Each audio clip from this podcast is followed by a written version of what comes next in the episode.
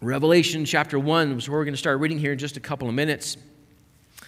But we take our study of the enduring church into the first three chapters of the book of Revelation because these chapters are filled with the language of endurance.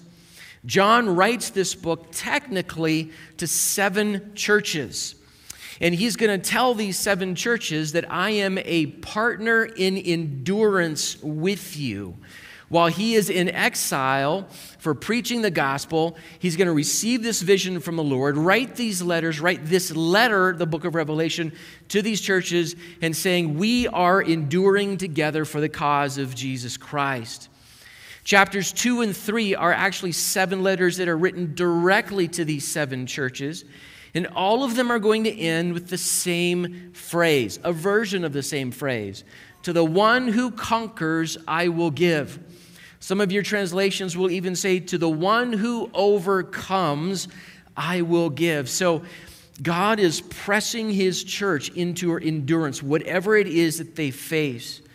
John and these churches, we're going to discover as we read through and study the context, they were experiencing various levels of pushback to their faith from instances of internal division to false teaching inside of the church. So much of what Jude was warning us about. To cultural conflict. Those outside of the body of Christ were putting pressure upon the church to change what they believe and what they did. To just outright persecution and death. There are various levels of opposition these churches are going through. In fact, it can be said that this entire book, the book of Revelation, is written to encourage Christians to endure. We begin with the vision of Jesus Christ, and we end with John watching Christ become King of Kings and Lord of Lords. The entire book is written to encourage us to endure. Things are going to get a little out of control. You read this book and you realize this is a little out of control. This is a little bit crazy. But the king is coming, the king will win, and he will take all of his own to be with him forever. That's the large arc of what happens inside of this book. Our focus is going to be on how Jesus introduces himself to John, how Jesus introduces himself to us, and then what he says directly to those seven churches and to us as well. So we continue to answer the question what does it mean for the church to endure? So, the setting itself, where John is, what he is going through, and then the vision that he receives, the revelation, gives us our first answers to that question. So, here's what we're going to see in this passage this morning. So, John himself has been exiled, he is on an island. He is separated from the church that he was helping to lead. The island that he is on is not necessarily a prison colony but he has been forcibly removed by government officials. We don't like what you're teaching. We don't like what you're doing, so we're going to remove you from your church. We're going to put you on this island for a while. And this is often how it works. Instead of necessarily going for the congregation, these Roman governors or these governmental leaders will go straight for the person who is up front doing the preaching and separate them from the body. So John is in exile for preaching the gospel of Jesus Christ. But what happens is, in exile, John sees Jesus in all of his glory. John, we're going to discover, is worshiping while he is in exile, and he sees Jesus in his full glory. Exile has not separated John from God. Opposition, struggle, difficulty, confusion, none of that has separated John the disciple from his Lord and Savior Jesus Christ. So John will see Jesus in all of his glory. And a lot of the language that we're just going to read this morning in chapter 1 is the kind of language that ought to, over time, just kind of overwhelm us about who Jesus is. And the last thing that John sees explicitly in chapter 1 is that Jesus is in the midst of his church the image, the way that it is crafted for him, is that Jesus is literally sitting in the middle of his churches. He's sitting at the center of the body that he has built and the church that is his. What, G- what John sees is Jesus at the center of his church. These churches that we're going to read about in chapters 2 and 3, these are real churches. These are physical places full of normal people trying to walk through their daily lives, their cultural issues, and their faith. Oftentimes, chapters 2 and 3, when we read through or study the book of Revelation, it's easy to take those seven churches and to think, well, what else does this mean? What else is being said to us? And there may be some merit to that kind of interpretation, but our focus specifically is going to be these are real people. These are real individuals walking through the streets of their cities trying to faithfully follow Jesus Christ. And if Jesus is among us, how can we ever give up? How can we ever lose hope? How can we ever despair? How can we ever not have courage when we know that this Jesus Christ is right at the middle, right at the heart of his church? So let's begin reading Revelation chapter 1, verse 1. Let's read the first three verses. The revelation of Jesus Christ which God gave him to show his servants the things that must soon take place. He made it known by sending his angel to his servant John, who bore witness to the word of God and to the testimony of Jesus Christ, even to all that he saw. Blessed is the one who reads aloud the words of this prophecy, and blessed are those who hear and who keep what is written in it we listen to it and we live it, for the time is near. For the time is near. The name of this book, this is the revelation of Jesus Christ. The name of this book is a really interesting Greek word. It is actually the word apocalypsis. So that's the Greek word that is the title of this book. That word means in the Greek to reveal or to disclose. So that's why our English translations use this word, the revelation of John, the apocalypsis of John, to reveal or to disclose. And what is told us in these first three verses that this, that this is a disclosure of the things that must soon take place, the text says. And that's what's revealed to John throughout the rest of the book. So now that Greek word comes to us as the word apocalypse. Now, we use that term as the dramatic end of all things or a cataclysmic event. Now, our sense of the word apocalypse comes from what happens in the rest of the book of Revelation. We get the sense of the apocalyptic ending of history as we know it and the beginning of Christ's reign for all of eternity. So that's what's happening right here at the very beginning of this book. Most of the rest of this book, is about what will soon take place, the text says. The text says this a couple of times. This book is about what must soon take place. So, this is part of our perspective as we listen to Christ speak to churches going through difficult and confusing times. He has led us in on where it's all going. All of this will happen, all of this must happen Christ is coming and we will reign with him forever and ever. It's incredible stuff. Jesus, it says, and his messengers, angels, that's the sense of that word, God's messengers, they make it known to John. And then the text says that God's people will be blessed as they read it out loud and as they hear it and as they keep it. They hold to it and they live it out. That's exactly how this letter would have first been received. By the time this letter is written down and begins to circulate its way through those seven churches and then through the rest of the churches, that's what would happen. They would receive the letter, someone would stand up and they would read it, and others would listen, and we would all be expected to live according to the words that are given to us in Scripture. So we are blessed when we hear this and when we keep it and when we live it out. So here's a little bit more about what John has to say. Here's John's personal greeting to these seven churches here, beginning in verse 4. John to the seven churches that are in Asia. Grace to you and peace from him who is and who was and who is to come. The language of the perfect, absolute eternality of God is throughout this book. Who is and who was and who is to come from the seven spirits who are before his throne, and from Jesus Christ, the faithful witness, the firstborn of the dead, and the ruler of the kings on earth.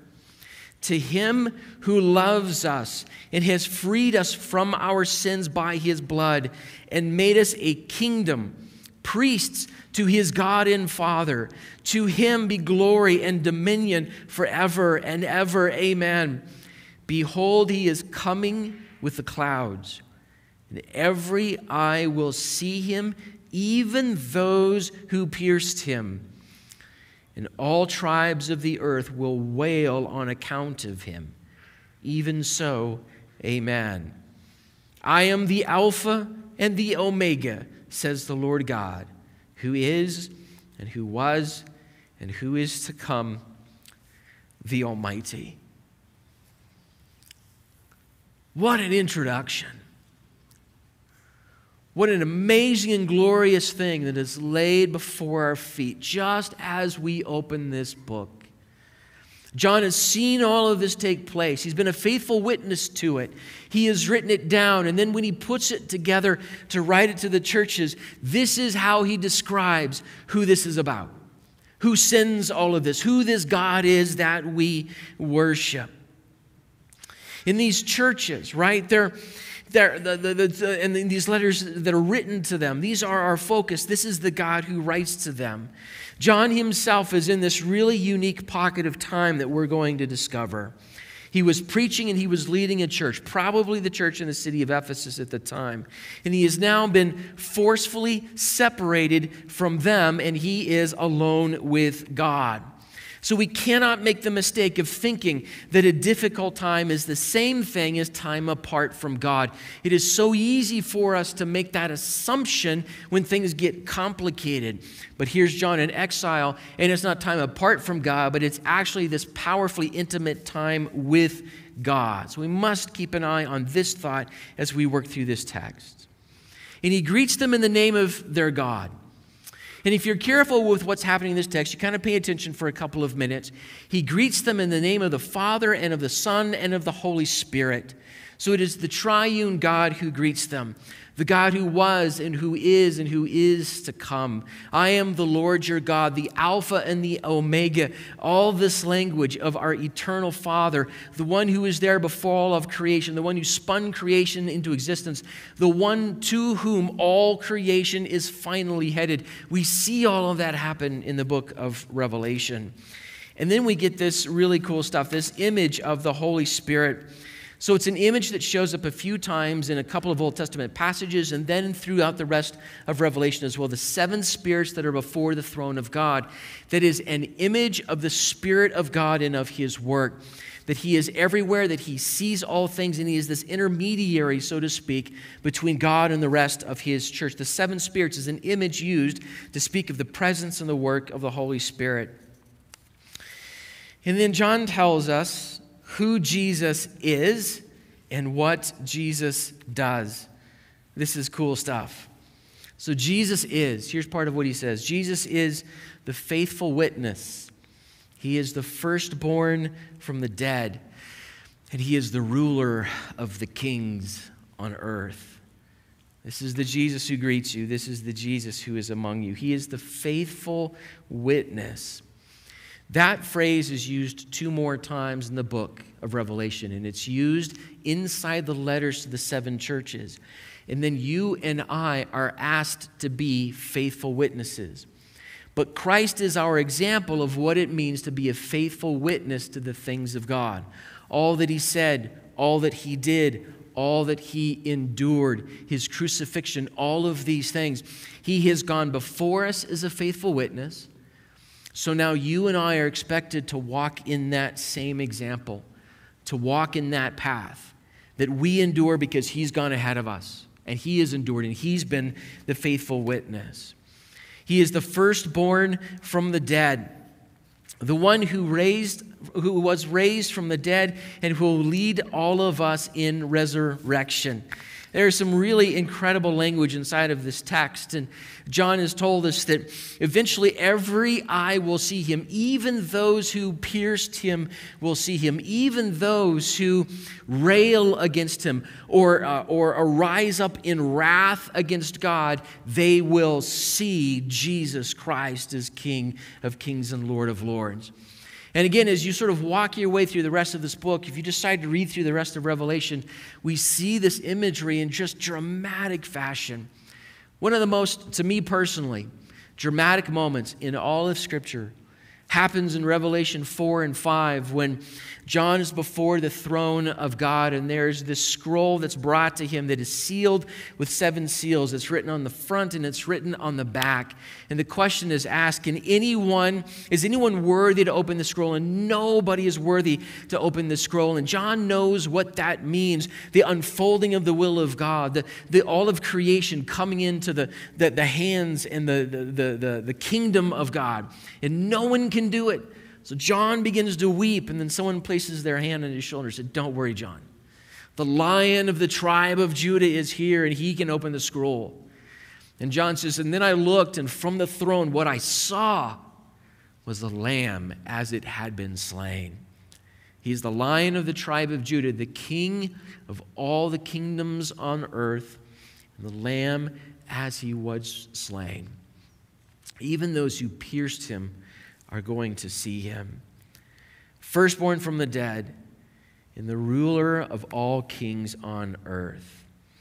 The kingdoms of this world, and even our spiritual enemy, Satan himself, feel as if throughout the book of Revelation they are able to muster enough power to unthrone, to dethrone God, and it fails every time. Every ounce of power brought against God in this book fails. Jesus Christ, the one who was slain, the one who rose again from the dead, is the ruler of all the kings on the earth. This is who Jesus is, he says. And this is what Jesus does. We get that glorious, magnificent language of King of Kings and of Lord of Lords. And it is that Jesus who then, John says, does this. He loves us.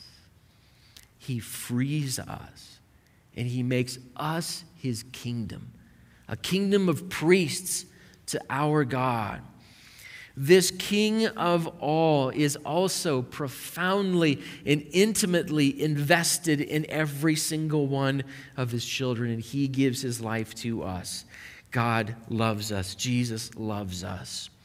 He freed us God's children are no longer captive to sin. We're no longer slaves to sin inside of this life. And we grow in that and we discover that. But what John sees through this book is that eventually all of that's going to be gone and we are freed in every sense of the word if we belong to Jesus Christ. So much of the rest of this book details the rebellion of those who are completely captive to sin and in rebellion against God. It's stunning how captivity, how captivity to sin works inside of this book. There are two places inside of this book, chapter 9 and I believe again in chapter 16, where the text tells us that the people of the earth who are rebelling against God, they see the power and the judgment of God, and their response to the judgment of God, the text says they continue to worship their demons. It's amazing what captivity to sin does to us, how it blinds us and turns us against God. But in Jesus, we are freed from all of that. Our eyes are open. It's incredible. It would actually be a very useful devotion. It would actually be a very useful study for you to just simply list out, write out the things that we hear in chapter 1 about who Jesus is, about what Jesus does. Just list these things and spend time with them, pray through them, think through them, hunt hunt them down in the rest of Scripture and come to know Jesus Christ and expand our vision of who Jesus is. The bottom line is, friends, Christ is coming back. All evil will be done away with, and God is all the power. That's the bottom line. Christ is coming back, all evil will be done away with, and God has all the power. John says, And behold, he is coming again in the clouds. This, this is a cool thing that happens here because John has seen this kind of thing before. He's been told this kind of thing before. Listen what happens in Acts chapter 1, verse 9. Christ has been resurrected from the dead. He's spent some days with his disciples, and now they're on top of the Mount of Olives. And Jesus ascends back into heaven, and here's how it goes. And when he, Jesus, had said these things, as they were looking on, he was lifted up, and a cloud took him out of their sight. And while they were gazing up into heaven as he went, behold, two men stood by them in white robes and said, Men of Galilee, why do you stand here looking into heaven? This Jesus who is taken up from you into heaven will come in the same way as you saw him go into heaven. John is given the blessing of seeing both of these things. As he physically watches it happen there in Acts chapter 1, and as he watches it happen here at the end of the book of Revelation. And now remember, friends, all of this about the greatness and glory of Jesus Christ. This isn't filler stuff. This isn't, we had to reach a word count, so we're going to throw a bunch of stuff in and make sure we get it. All of this is written to Christians in real churches trying to make sense of their faith in their context. What does it mean to follow Jesus Christ? What does it mean for me to overcome, to endure, to persevere in this world that I am living in? It all begins with this kind of vision of Jesus Christ and who he is. Remember, all of this is designed to make sure that we see Christ as clearly as we possibly can Remember, our description of endurance is clarity about Jesus Christ and courage of our faith, the courage of our faith. So, friends, this is important. If our Christ is small, our faith will be small and our courage will be easily overrun. So, before we even get into those of you who live in Laodicea, those of you who live in Ephesus, those of you who live in Philadelphia. I want to deal with the details of the culture that you live in, the things that you're wrestling with, the, the divisions and the false teaching that's inside of your church. Before we even get there, we need to make Jesus Christ as big as he really is inside of our own vision. We need a larger vision of Jesus Christ, who is greater than everything we are facing or will face. And, friends, if I can just be frank with you, 2020 was way too big for too many people. 2020, in all of its glory, was too much for a lot of people. And if it was too much for us, if it was too much for me, if it was too much for you, Right now is the right moment to recalibrate. If the political division and anger and frustration overwhelmed your vision of Jesus Christ and who he is, it's time to recalibrate. If your fear and anxiety over COVID has become too much for you, it is time to recalibrate and make Jesus bigger than all of that. Whatever it is that has happened, Jesus is greater, Jesus is bigger. And our vision of, his, of him has to be so great that everything else is going to be able to fit into that. He is the ruler of all the kings on earth, including this president and the last president, and whoever it is you did or did not support. Jesus is the ruler of all of those kings on earth. He is the one who was and who is, and even through a pandemic, is the one who is still to come. Jesus is greater. Jesus is greater. This kind of sight helps us see what is really going on. And I use that language on purpose. It helps us to see this kind of language about Jesus, about what is really going on. Friends, the reality of the spiritual realm is often very different than what our senses and our fears tell us. So we need to learn to see Jesus greater than everything else. So John just lays this incredible stuff at our feet about Jesus Christ. He says, This is who writes to you. This, this is who we see. And then Jesus, or excuse me, John then speaks of himself and, and who is now writing to the rest of the church. Verse 9. John says this I, John, your brother and partner in the tribulation and the kingdom and the patient endurance that are in Jesus, was on the island called Patmos on account of the word of God and the testimony of Jesus. I was in the Spirit on the Lord's day, and I heard behind me a loud voice like a trumpet saying, Write what you see in a book and send it to the seven churches to Ephesus and to Smyrna and to Pergamum and to Thyatira and to Sardis and to Philadelphia and to Laodicea. Your brother and your partner in the patient endurance that is in Jesus Christ. John is not the only one putting up with some kind of opposition or some kind of conflict with his faith because he is a follower of Jesus Christ. He says that we are, all of us are. In every situation, these seven churches is different, but he says, look, all of us as followers of Jesus Christ, we're wrestling with something, and so we're doing this together as followers of Jesus Christ. John has been forcibly moved by a government. The churches he writes to are suffering in one form or another.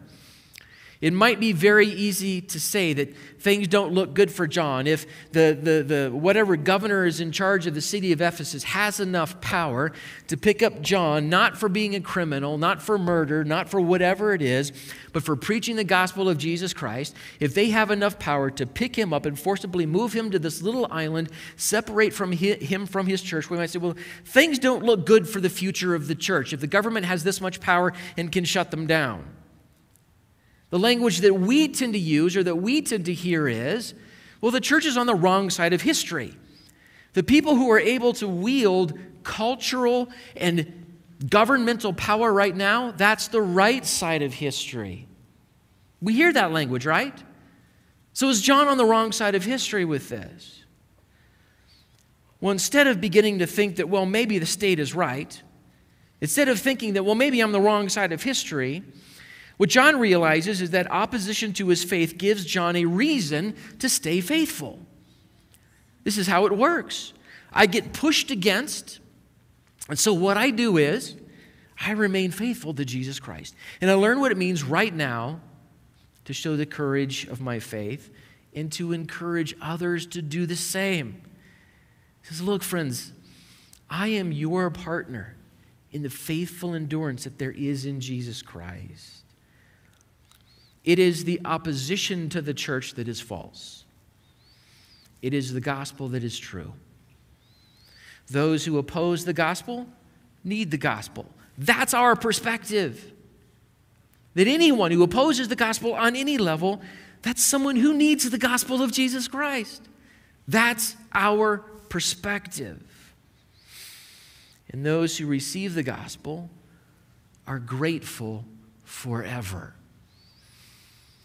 If there's any question about who wins in the end, who is King of Kings and Lord of Lords, just read through the rest of this book.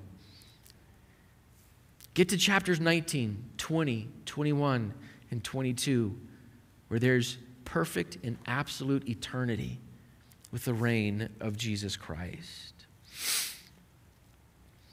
John stands in this long line the New Testament teaching on what it means to endure, even when we suffer through endurance, whatever level of suffering it is. Listen to James, the disciple James, in chapter 1, verses 2 and 4, 2 through 4. He says this Count it all joy, my brothers, when you meet trials of various kinds, for you know that the testing of your faith produces steadfastness. This is this endurance and let steadfastness have its full effect. Don't give up. Don't flag. Don't, don't, grow, uh, don't grow lazy in your steadfastness, but let it have its full effect that you may be perfect and complete, lacking in nothing. This is how James sees it. This is how the Apostle Paul, who endured a lot for the gospel of Jesus Christ, puts it.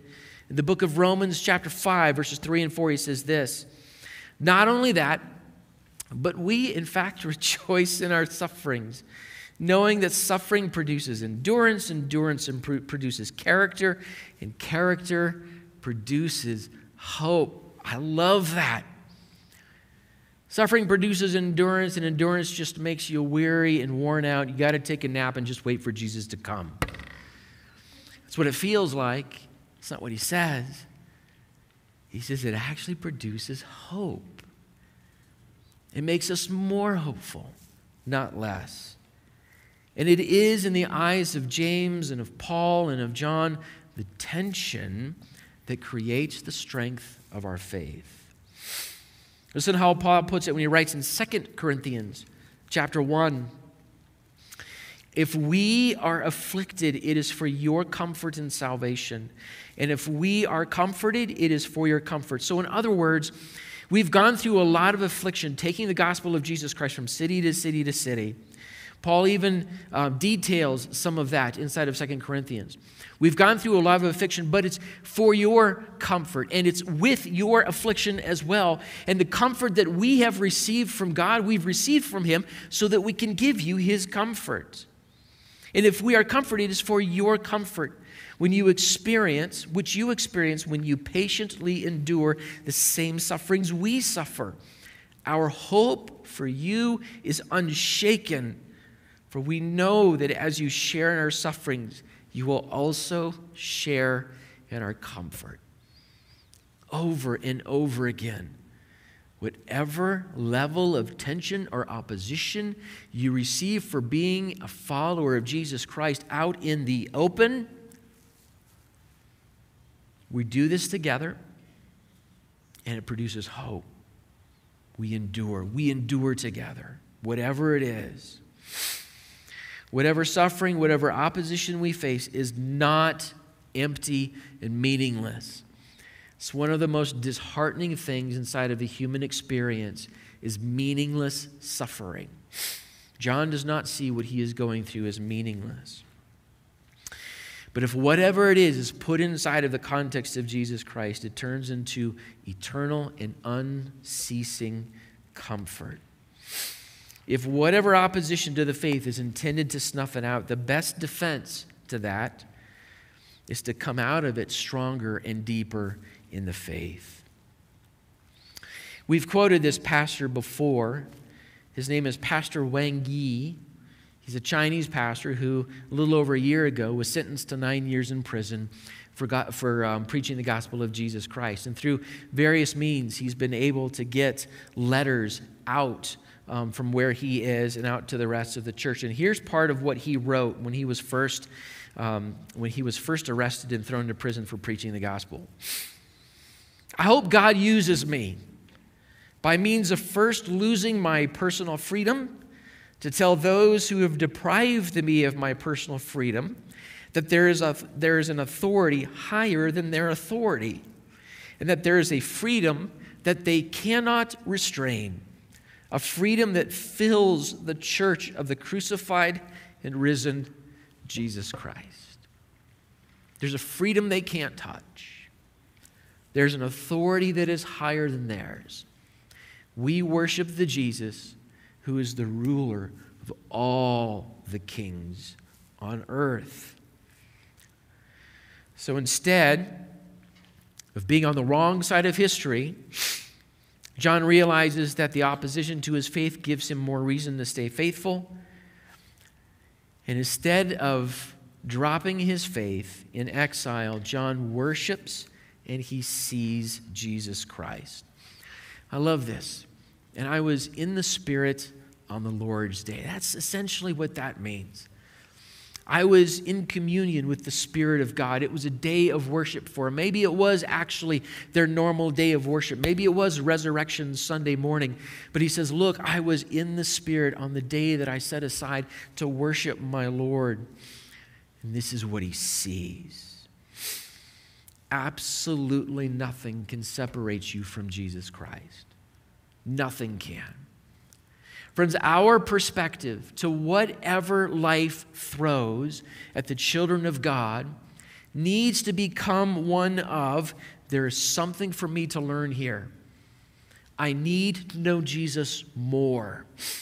Instead of wallowing in frustration, instead of uh, growing lax in our faith, whatever life throws at us, we should be able to say, I found myself in the Spirit on the Lord's day.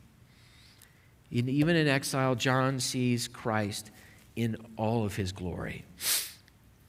So here's part of what John sees as this book opens up, as the revelation of Jesus Christ opens up. In verse 12, it goes like this Then I turned to see the voice that was speaking to me, and on turning, I saw seven golden lampstands.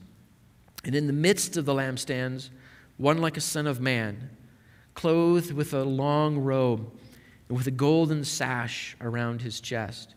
The hairs of his head were white, like white wool, like snow. His eyes were like a flame of fire. His feet were like burnished bronze, refined in a furnace. And his voice was like the roar of many waters. In his right hand he held seven stars. From his mouth came a sharp two edged sword. And his face was like the sun shining in full strength. Uh, Revelation is full of stuff like this. This is the only way I know how to explain what I saw when I saw Jesus. When I saw him, I fell at his feet as though dead. But he laid his right hand on me, saying, Fear not. I am the first and the last and the living one. I died, and behold, I am alive forevermore. And I have the key, the keys of death and Hades. Write therefore the things that you have seen, those that are and those that are to take place after this. As for the mystery of the seven stars that you saw in my right hand, and of the seven golden lampstands and the seven stars that are the angels of the seven churches, and the seven lampstands are the seven churches. That's what Christ is standing in the midst of. Jesus, right now, holds the keys to death. So even death itself is no reason for us to not endure even death itself, means that you and I are still firmly in the hand of Jesus Christ.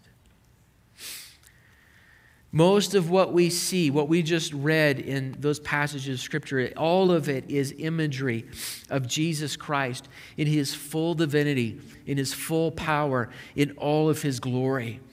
It mirrors an event in the life of Jesus Christ where there was a glimpse of this on top of the mountain of transfiguration in Matthew 17, verses 1 and 2. And after six days, Jesus took with him Peter and James and John, his brother, and led them up to a high mountain by themselves. And he was transfigured before them, and his face shone like the sun, and his clothes became white as light. And this imagery that we read as well also mirrors the images of God on his throne and Jesus coming to conquer all evil.